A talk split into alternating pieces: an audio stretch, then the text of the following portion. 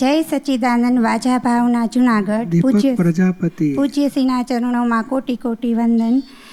અમને સેન્ટરોમાં એમ કીધું હતું કે મુંબઈની પ્રાણ પ્રતિષ્ઠામાં કોઈ વિઘ્ન ન આવે એના માટે અસીમ જે જયકાર બોલવાના, તો પૂજ્યશ્રી આ કેમ આમ વરસાદરૂપી આમ વિઘ્ન આવ્યું? એટલે પ્રારંભમાં હતો કે મહાત્માને પૂછો તમને વિઘ્ન આવ્યું છે? ખાવાનું મળ્યું ને, બરોબર સુવાનું મળ્યું ને, જાગૃતિ વધી ને, સત્સંગ મળ્યા ને, પ્રતિષ્ઠા વિધિમાં સરસ ભક્તિ થઈ ને, જો ક્યાં વિઘ્ન આવ્યું છે? હા, એ તો બધાને આ દાદાની કૃપા છે કે બધાને સમતામાં રહેવાની શક્તિ મળી. પણ એ વરસાદને એનું કામ કરવા દો ને. અત્યારે વરસાદ ના પડતો તો કેટલા ને દસ વર્ષ પહેલાં રડતા હતા ને, એ વરસાદ પડે તો સારું કે છે. ત્રણ વર્ષથી વરસાદ નથી અમારા ભાવનગરમાં જુનાગઢમાં. રડતા હતા ને કોઈક દાડો, તે તે દાડે રડતા હતા ને, તે ત્યારે ભાવના કરી વરસાદ પડે તો સારું, પડે તો અત્યારે પડે છે. તો હવે ના પાડો છો, નહીં પડે તો સારું, તો પછી નહીં પડો તો સારું એવો ટાઈમ આવશે આપણો. એવું શું કામ આપણે ચિતરીયા? એ વાત સાચી. અમારે ખાતમુહૂર્તમાં આવ્યો તો વરસાદ, આવ્યો તો પણ ગયો ને. જો ખાતમુહૂર્ત કઈ અટક્યું? હા, નહીં ખાતમુહૂર્ત ટાણે આવ્યો તો રાતે જમ્યા ને બધા સાથે જઈમાં, બસ મજા કરી ને. પૂજ્યશ્રી આપણે આપણે શું છે કે કુદરતની સંચાલનમાં દખલ કરવી નથી, આપણે આપણો રસ્તો કર્યા કરવાનો. જે પોસિબલ એ રસ્તા કરીશું, પણ કુદરત માટે ભાવ બગાડવા નથી. વરસાદ ના પડે તો સારું, પડે તો સારું, આમ ના થાય તો સારું, તેમ. આ કેટલાક જગ્યાએ જરૂર છે. તડકો પડે તે જરૂર છે, વરસાદ પડે તે જરૂર છે, ઠંડી પડે તે જરૂર છે. કુદરતમાં જે છે એ થવા દો ને. આપણે દાદા ભગવાનની બુકમાં વાંચેલું હતું કે દાદા ભગવાનનો જન્મ તારીખ પ્રમાણે કેમ નથી, તારીખ પ્રમાણે એટલે દેવ દિવાળી ટાણે કેમ ઉજવાય છે, તારીખ પ્રમાણે કેમ નથી ઉજવાતું? તિથિ અને તારીખ અતિથિ પ્રમાણે ઉજવાય છે, સારું ને. પણ હા, તારીખ પ્રમાણે તો બીજા નેરુમાનું ઉજવીએ છીએ. અચ્છા, એ તારીખ પ્રમાણે ને અતિથિ પ્રમાણે. એટલે મને એમ કે ભગવાન થઈ ગયા એટલે ના ના, એવું કશું નહીં. આ તો શું છે, ગોઠવાઈ ગયું છે. પહેલાના જમાનામાં બધી તિથિઓ જ ચાલતી હતી, હવે હવેથી બધું ડેટ થવા યર ને એ બધી તિથિઓ. પહેલાને તો તિથિથી જ બધું ચાલતું હતું, એ તિથિ પ્રમાણે ઉજવાય છે. અચ્છા, પાંચ આજ્ઞામાં રહેવાની શક્તિ આપજો પૂજ્ય. બરોબર છે. જય સચ્ચિદાન. અલ્પા પલાડિયા, મુકેશ માળી પાલનપુર, હરિતા શાહ મુંબઈ, નિશા વલસાડ. હેલો, હરિનારાયણ અગ્રવાલ. જય સચ્ચિદાન. હરિતા બોલો. પૂજ્યશ્રી, મારી સાસુની ફાઇલનું છે ને, મતલબ એવી રીતે થાય છે કે ખબર નહીં. હવે મને એવું લાગે છે કે આ એક જ એવી ચીકણી ફાઇલ રહી છે જે ક્લિયર થતી જ નથી મારાથી, એટલે મને દોષિત જ દેખાયા કરે છે. ગમે તેટલી ટ્રાય કરું ને તો દાદાને આપેલી પાંચ આજ્ઞાઓ, બધા ચાર સ્ટેપ્સ જે પણ છે ને, બધા જ અપ્લાય કરવા જાઉં છું ને, પણ અહીંયા ખાલી શબ્દોમાં જ રહી જતું હોય ને એવું લાગે છે. એમ કરતાં કરતાં ઓગળશે ને આવરણો બધા. હા, અને આપણે શું છે કે કંઈક આપણું અપમાન થયું હોય, કંઈક આક્ષેપ આવ્યા હોય, કંઈક દુઃખ થયું હોય, તે નોંધ રહી ગઈ છે. હા, તો આવી છે, મને ત્રાસ આપે, હું જોઈ લઈશ. ઓકે, એ નોંધ ભૂસી નાખવાની. નોંધ એટલે શું? પથ્થરમાં ખાંચો પાડે એ નોંધ કહેવાય, અને રેતી પર લીસોટો મારે ને એ જલ્દી ધોવાઈ જશે અભિપ્રાય તો. અને પાણીમાં લીસોટો તો એક બાજુ ભૂસાતો જાય ને એક બાજુ નવો ઉત્પન્ન થતો જાય ને બીજી બાજુ ભૂસાતો જાય. તો આ પથ્થરમાં કોતરેલી જેવી છે નોંધ, વધારે ઘસીશું, ગ્રાઇન્ડર મારવું પડશે વધારે. એટલે પ્રતિક્રમણો કરું છું ત્યારે નિર્દોષ જ દેખાતા હોય, પછી પાછું કંઈક એવું થાય, કંઈક કંઈક કંઈક ને કંઈક પડો તો છે જ કેટલા બધા, એટલે પડ ઉભું થાય એટલે ત્યારે વળી દોષિત જ દેખાય જાય. હવે કેડો નહીં મૂકવાનો, રોજ નિર્દોષ જોવાનું. કંઈ પણ બન્યું અને ઊંધું દેખાય તરત સીધું જુઓ કે ના, શુદ્ધાત્મા ગુનો કરે છે નહીં. પછી ભરેલો માલ છે એમાં ગુનેગાર કહેવાય ના જ કહેવાય. અને કોને આડે છે?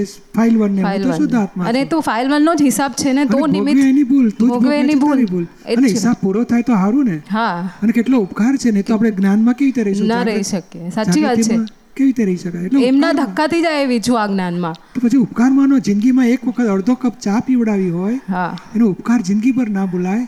તા તો એમના ધક્કાથી અહીં આવ્યા છો તો મહાન ઉપકાર માનો. કેટલું કરે છે મારી માટે, તો પણ મને ઊંધું જ દેખાતું હોય દર વખતે. એટલે આપણે બહાર નહીં નીકળવા દેવાનું, મહીને મહી પાછું પ્રતિક્રમણ કરીને ધોઈ નાખવાનું. એ દજાય નહીં એટલી જાગૃતિ રાખવાની, પહેલું સ્ટેપ.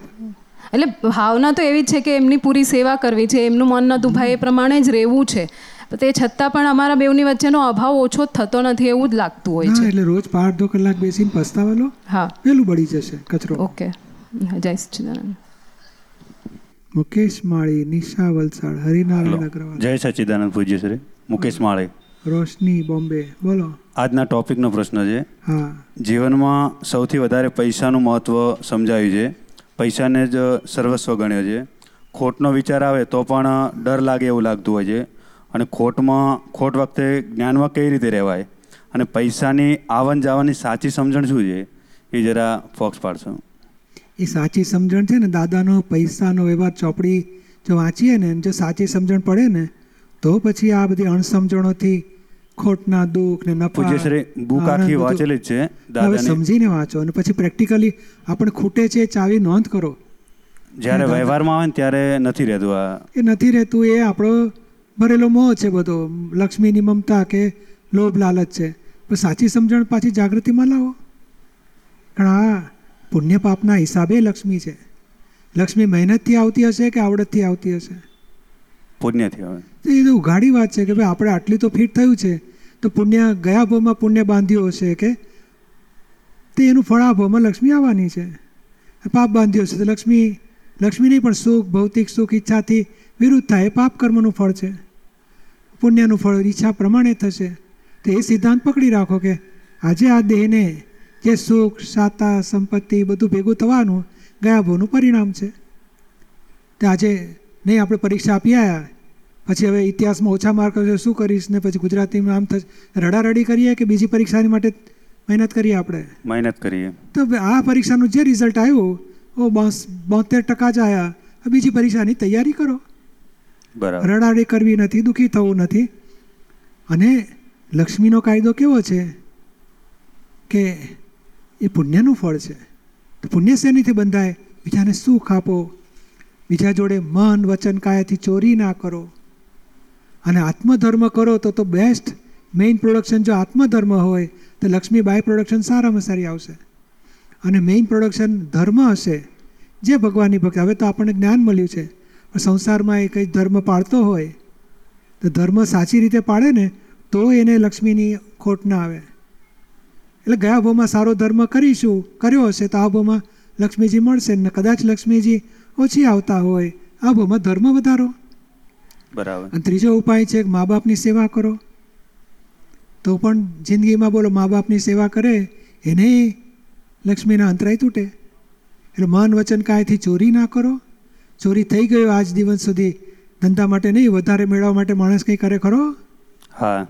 લોભ લાલચથી ગુના કરે છે એ માફી માગીને ધોઈ નાખો.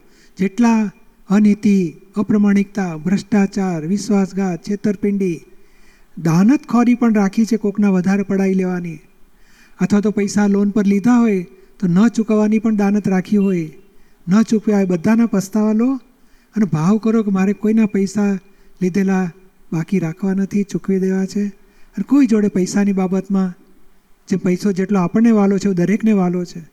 અને એ પૈસા જોડે કંઈ પણ રમત રમીશું એ માણસને દુઃખ થશે અને એ દુઃખનું પરિણામ આપણને ભોગવવું પડશે. માટે બીજાને મન વચન કાયથી ચોરી બંધ કરી દો. નીતિ, પ્રમાણિકતા, લાલચ વગર વ્યવહાર કરો. અને ખરેખર તો નહીં ઈચ્છા હોય તો એ લોકોને નફો આવે છે ને, અરે ખોટ આવે છે ને. હા. કોઈને ખોટ ખાવાની ઈચ્છા હોય છે ના, તો એ ખોટ કેમ આવતી હશે? પાપના હિસાબે. તો પછી નહીં ઈચ્છા કરો તોય નફો આવશે પુણ્યના ઉદયથી. તો પછી ઈચ્છા કરવા જેવું શું છે? તો કે આત્મધર્મની ઈચ્છા કરો, મોક્ષ માર્ગની ઈચ્છા કરો. આ તો આવવાનું છે નહીં. તમે ટ્રેનમાં બેઠા દાદરથી બોમ્બે સેન્ટ્રલ જવા તો સ્ટેશન આવશે ને પછી. હા. પછી ધક્કા મારો, એ જલ્દી કરો ને, કેમ બોમ્બે સેન્ટ્રલ નથી મોકલતા તમે લોકો? કઈ જાતના છો? ટ્રેનવાળા ખરાબ છે, ગાળાગાળી કરો. શું થાય? લોકો કહેશે મગજ બગડેલું લાગે છે. એટલે ટ્રેન છે, સાચી ટ્રેન છે, જગ્યાએ બેઠા છે, વીસ પચીસ મિનિટમાં આવી જશે બોમ્બે સેન્ટ્રલ, બેસો શાંતિથી. તો તમે આ જન્મ્યો ને તો આપણને કોણ ખાવાનું આપશે તપાસ કરવા ગયેલા ના? બધું તૈયાર મળે છે ને. હા, બધું મળે છે. અને નાના બાબાએ ક્યાં મહેનત કરી? બાપા ફેક્ટરીનો માલિક હોય તોય. તો આ બધું જન્મ્યો ત્યારથી પોતાની જાહો જલાલી કે ન જાહો જલાલી જે હિસાબ છે એ આખી જિંદગીનો પોતે લઈને જ આવેલો છે. પછી એ હિસાબ માટે છીતરવાની જરૂર શું છે? ઉલટાનું બીજું બગાડે છે આવતા ભાવનું. એ આર્ત ધ્યાન, રૌદ્ર ધ્યાન, લાભ લેવાનો, દાનતખોરી કરવાથી તો આવતો ભાવ બગાડે છે. એટલે બેસ્ટ શું કરવાનું કે ભાઈ સરસ મહેનત કરવા દો, ફાઇલ વનને કારણે સરસ પ્રયત્ન કરો, પોઝિટિવ એફર્ટ કરો, પણ જે મળ્યું એ સ્વીકારીને બેસી જાઓ. ઓછું મળ્યું, ન મળ્યું, વધારે મળ્યું, સંભાવે નિકાલ કરો. બરાબર. આખો દાડો વિચાર કરશો ને, જેટલો લક્ષ્મીનો વધારે વિચાર કરશો એટલે વધારે અંતરાય પડશે.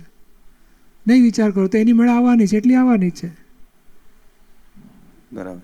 હવે એક દાદાવાણીમાં વાંચવામાં આવ્યું હતું કે એક વર્ષમાં જ્યારે વધારે લક્ષ્મી કમાઈ લો તો બીજા વર્ષે ઓછી આવે, તો એ જરા સમજણ નથી પડી. આમાં શું કે જીવનમાં ફિક્સ દરેક વ્યક્તિ લક્ષ્મીનો જે ટેન્ડર નક્કી કરેલું જ હોય કે કઈ રીતનું હોય છે એમાં? ના, એટલે એની મેળે આવતી હોય ને એ એની મેળે આવે, એ નિયમથી આવવાની. અને આ વધારે માગે છે, વધારે આવો વધારે આવો વધારે આવો, તો વધારે કંઈ આપણા આખી જિંદગીના જે વીસ કરોડ વીસ લાખ ત્યારે કંઈ બે બે કરોડનો આખી જિંદગીનો હિસાબ હોય, જે બેંકમાં બે કરોડ તમે ભર્યા હોય, પછી તમે પચીસ હજાર ઉપાડો ને બે લાખ ઉપાડો તો તમારી જ બેંકની બેલેન્સ ઓછી થવાની ને. અને તમે દર મહિને દર મહિને પચીસ હજાર ઉપાડ્યા કરતા હો તો કેટલા વર્ષ ચાલે? અને તમે એમ થાય કે ના મારે વધારે જોઈએ છે, પચાસ હજાર ઉપાડું, બે લાખ ઉપાડું, તો તમારું ઓછું થશે કે તમારું વધશે? ઓછું થશે. હવે વાપરી નાખશો, તમારી જ બેંક બેલેન્સ ઘટવાની છે. આ તમારી જિંદગીના બે કરોડમાંથી જ તમે મેળવી રહ્યા છો. મતલબ કે આખા આખી જીવનનો જિંદગીના હિસાબનું જ તમને મળે છે. બેંક બેલેન્સ નક્કી જ હોય. વધારે વાપરશો તો ભવિષ્યમાં ઓછું પડશે. બરાબર. અને અત્યારે સાચવીને વાપરશો, ભવિષ્યમાં છૂટથી મળશે. બરાબર. પૂજ્ય શ્રી જ્ઞાનમાં રહેવરા અને નિરંતર પાંચ આજ્ઞામાં રહેવા એવી કૃપા કરજો. પૈસાનો વ્યવહાર ચોપડી સ્ટડીમાં લો અને સારા સારા વાક્ય લખો, મારે કામના આ છે, મારે અહીંયા જાગૃતિ રાખવી છે. બરાબર. તરત ચાવી બેડ ગેડ બેસી જશે, પછી જીવનમાં લક્ષ્મીનો વ્યવહાર ચાલ્યા કરશે અને અંદર આત્માના જ્ઞાનમાં રહી શકાશે. કૃપા કરજો પૂજ્ય શ્રી કે જ્ઞાનમાં રહી શકાય.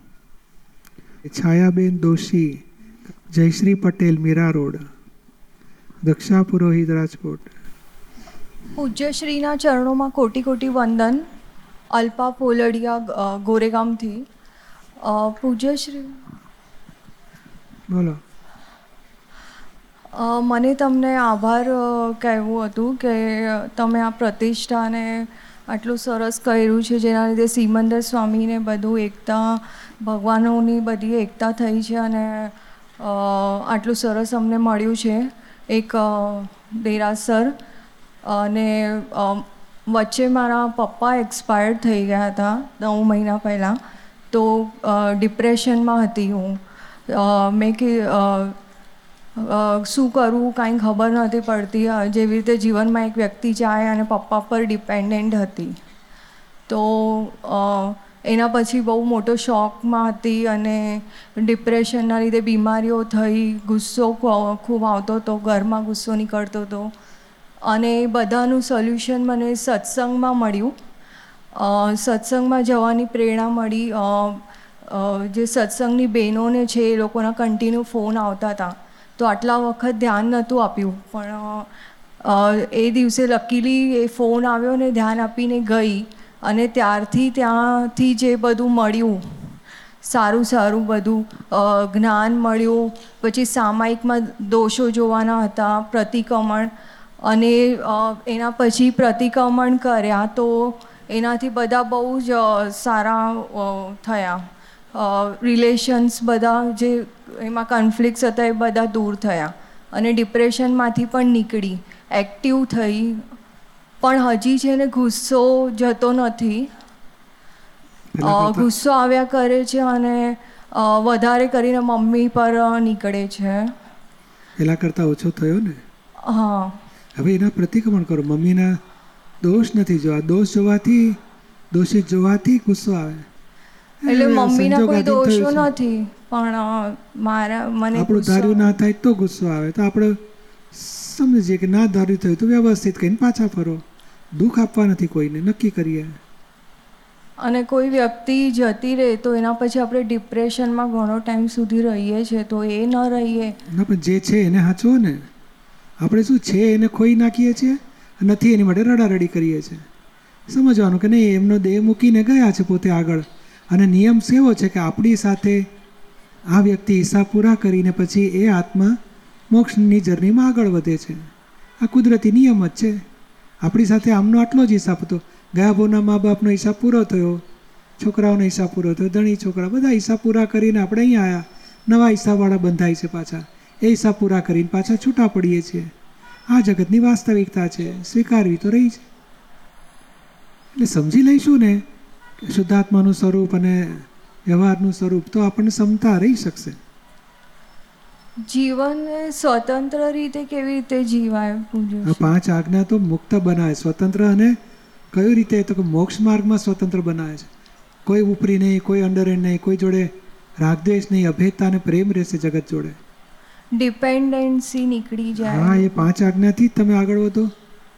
અને હવે આપણા પ્રારબ્ધનું આખી જિંદગીનું લઈને આવેલા છે, પછી શું કામ દુઃખી થવાનું?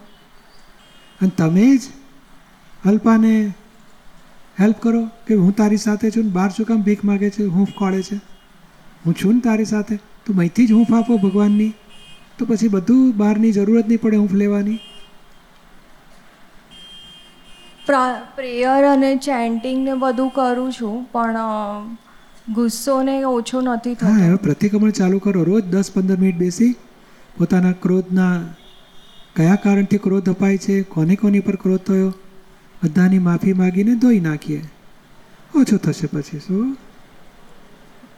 અને મૃત્યુનો ભય રહે છે કે મૃત્યુ વખતે કેટલી પીડા થશે, બધું પપ્પાનું ને જોયેલું, તો એ બધા ના હોય, એ તો હિસાબસર હોય. અને શુદ્ધાત્માનું મૃત્યુ થાય ને? ના. તો તમે શુદ્ધાત્મા છો કે અલ્પા છો? શુદ્ધાત્મા. તમે શુદ્ધાત્મામાં રહો ને, કે આ દેહનું કપડાં તો બદલાશે, આપણે કાયમના છીએ. એ દેહ બદલાશે, આપણે કાયમના છીએ. જેટલું વિનાશી ભાવમાં રહીશું ને એટલું ભય ઉત્પન્ન થશે. અવિનાશી ભાવમાં રહીશું તો ભય મુક્ત રહેવાશે. અને ભગવાન આ જન્મમાં થવાય છે, અને એ કેવી રીતે ખબર પડે? આપણે આ કશાય રહી થાય એનો ભગવાન. રાગ, દ્વેષ, ક્રોધ, માન, માયા, લોભ, અહંકાર, મમતા ખલાસ થાય એમ ભગવાન. આપણે એ તરફ ચાલવામાં એક ડગલું માંડીશું એટલે એ તરફ જવાશે. સંસાર એટલે કશાયનું પરિણામ એ સંસાર છે, અકશાયનું પરિણામ મોક્ષ થશે. જય સચિદાનંદ. પૂજ્યશ્રી પૂજ્યશ્રીના ચરણોમાં કોટી કોટી નમસ્કાર. બોલો. હવે આમ તો કહેવત પ્રમાણે આમ તો બધું એ કહેવત છે ને કે રોઈ રોઈને હસી હસીને ભેગું કર્યું ને રોઈ રોઈને ભોગવવાનું, એ જીવનની પરિસ્થિતિ થઈ છે. અને બાબુ ગયા પછી તો આ જીવન મને બિલકુલ ગમતું જ નથી, બોજારૂપ લાગે. ખૂબ પ્રતિક્રમણ કર્યા છે, ખૂબ કર્યા છે. આમ તો ફાઇલ નંબર બેના પુણ્યથી જ અમે રહી શકીએ, બાકી મારું ગજું નથી. હું તમારી સમક્ષ કોઈ પણ ભૂલ થઈ હોય, તન મન ધન વાણીથી, અહંકારથી ગઈ જે ભૂલો કરી હોય એની માફી માગું, પણ મારે આમાંથી મુક્ત થવું છે. હવે તમારે સમજી લેવાનું કે ભાઈ બાબો જુદો એ શરીર મૂકીને ગયો અને પોતે ગયા ને, એ શુદ્ધાત્મા હવે આગળના મોક્ષ માર્ગની જર્ની એમની આગળ ચાલુ રહેશે. હવે ભાગાકાર કરી નાખો, નોય મારો બાબો, હું મમ્મી એને, એ શુદ્ધાત્મા છે ને હું શુદ્ધાત્મા છું. પ્રતિક્રમણ કરવાને બદલે આંટા ઉકેલી નાખો અને બાબા માટે પ્રાર્થના કરો કે જ્યાં હોય ત્યાં એ શુદ્ધાત્મા ભગવાન મોક્ષ માર્ગમાં આગળ વધે, સિમંદર સ્વામીનું શરણું મળે, મોક્ષ ગતિ પામે. પૂજ્યશ્રી એની વિધિ સવારમાં તો કેટલી વાર એવી રીતે બોલું છું. પછી હવે આપણે ધીમેથી પછી બીજું બધું કામ ચાલુ રાખો. બધા આ મોહ છે એક જાતનો. હા, મોહ છે. મોહથી જ પાછું એટેચમેન્ટ કરીને વિધિઓ કરે છે, એટલે મોહનો ખોટો છોડતા નથી. અને પછી બહુ પસ્તાવો કરીએ, પસ્તાવો કરવાનો એ નથી, પ્રતિક્રમણ કરવાનું નથી. એને શુદ્ધાત્મા જોવાના છે. અને ફાઇલનો હિસાબ પૂરો થયો.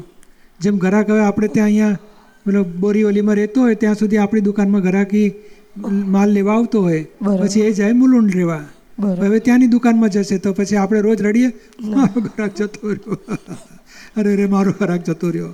એટલે લોકો શું કે ભાઈ જાય, હવે બીજા આવશે, શું ચિંતા કરો છો, રડારડી કરો છો? કારણ આ ઘરાકને વેપારી જેવો છે, હિસાબ પૂરો થયો એટલે બીજે જતો રહે. રડવાનો હતા હશે. વળી બેબીને જોવું ને એટલે વધારે યાદ આવે છે. બેબીને છે એને હાચવો ને, ગયા એની માટે શું રડારડી કરે? બધાને દુઃખી કરવાના? ના, દુઃખી તો નથી કરતા. એની માટે રડીએ છીએ કે આપણા મોહ માટે રડીએ છીએ? તો અત્યારે તો દેખાય છે એ જવું જોઈએ કે બિચારાને ખાવાનું કોણ કરતું હશે, મારા હાથની ચા પીતો તો કોણ પીવડાવતું હશે, એ વિચાર કરીએ છીએ કે મારું શું થશે, મારો ગયો, મારું ગયું. તો પોતાની મોહથી રડીએ છીએ આપણે. ક્યાં સુધી આવું ખોટું રડ્યા કરવાનું, બધાને દુઃખી કરવાના નહીં. હવે સમજીને જાઓ, સમજી લો કે શુદ્ધાત્મા દેહ મૂકીને ગયા છે, અને શુદ્ધાત્મા તો કાયમનો છે. અહીંથી બાબો અમેરિકા જાય ને, ભલે ને બાર વર્ષે પાછો ના આવ્યો હોય તો એમ ખુશ થાય, અમારો બાબો અમેરિકા મેડિકલ ડૉક્ટર થયો છે, સારું કમાય છે, સુખી છે, તો ત્યાંય સુખી જ છે. બરાબર. આ બીજો દેહથી સુખી જ રહેવાના છે, શું કામ દુઃખી થઈએ? પૂજ્યશ્રી આમાંથી નીકળી જવાય અને તન મન ધનથી સેવા કરે અને પાંચ આજ્ઞા પાળીને જીવન પૂર્ણ થાય એવી અમને આશીર્વાદ આપો કે અમે મોક્ષ માર્ગમાં આગળ વધી શકીએ. અત્યારે છે એને હાચવો, ચોક્કસ નથી એને વિતરાગ છે, એને જરાય મુશ્કેલી ના પડવી જોઈએ કે તારે લીધે ભાઈ કેવો સારો, તું તો આવી કશું દુઃખ ના પડે. એવું તો નથી થતું પૂજ્યશ્રી, ક્યારેય કોઈ પણ નાની મોટી ભૂલ થઈ હોય તમારી સમક્ષ માફી માંગુ. અને ક્યારેય જીવનમાં માફી માગ માગ નથી કરવાની. ના પૂજ્યશ્રી, નથી પૂજ્યા જ કરે છે, પણ પૂજ્યશ્રી ભૂલ છે જ નહીં. શું કામ કપડાને વધારે પડતું ઘસઘસ કરીએ ધોવા માટે? ચોખ્ખું થઈ જાય ને ચોખ થોડી વાર પછી કપડું ફાટી ગયું હશે.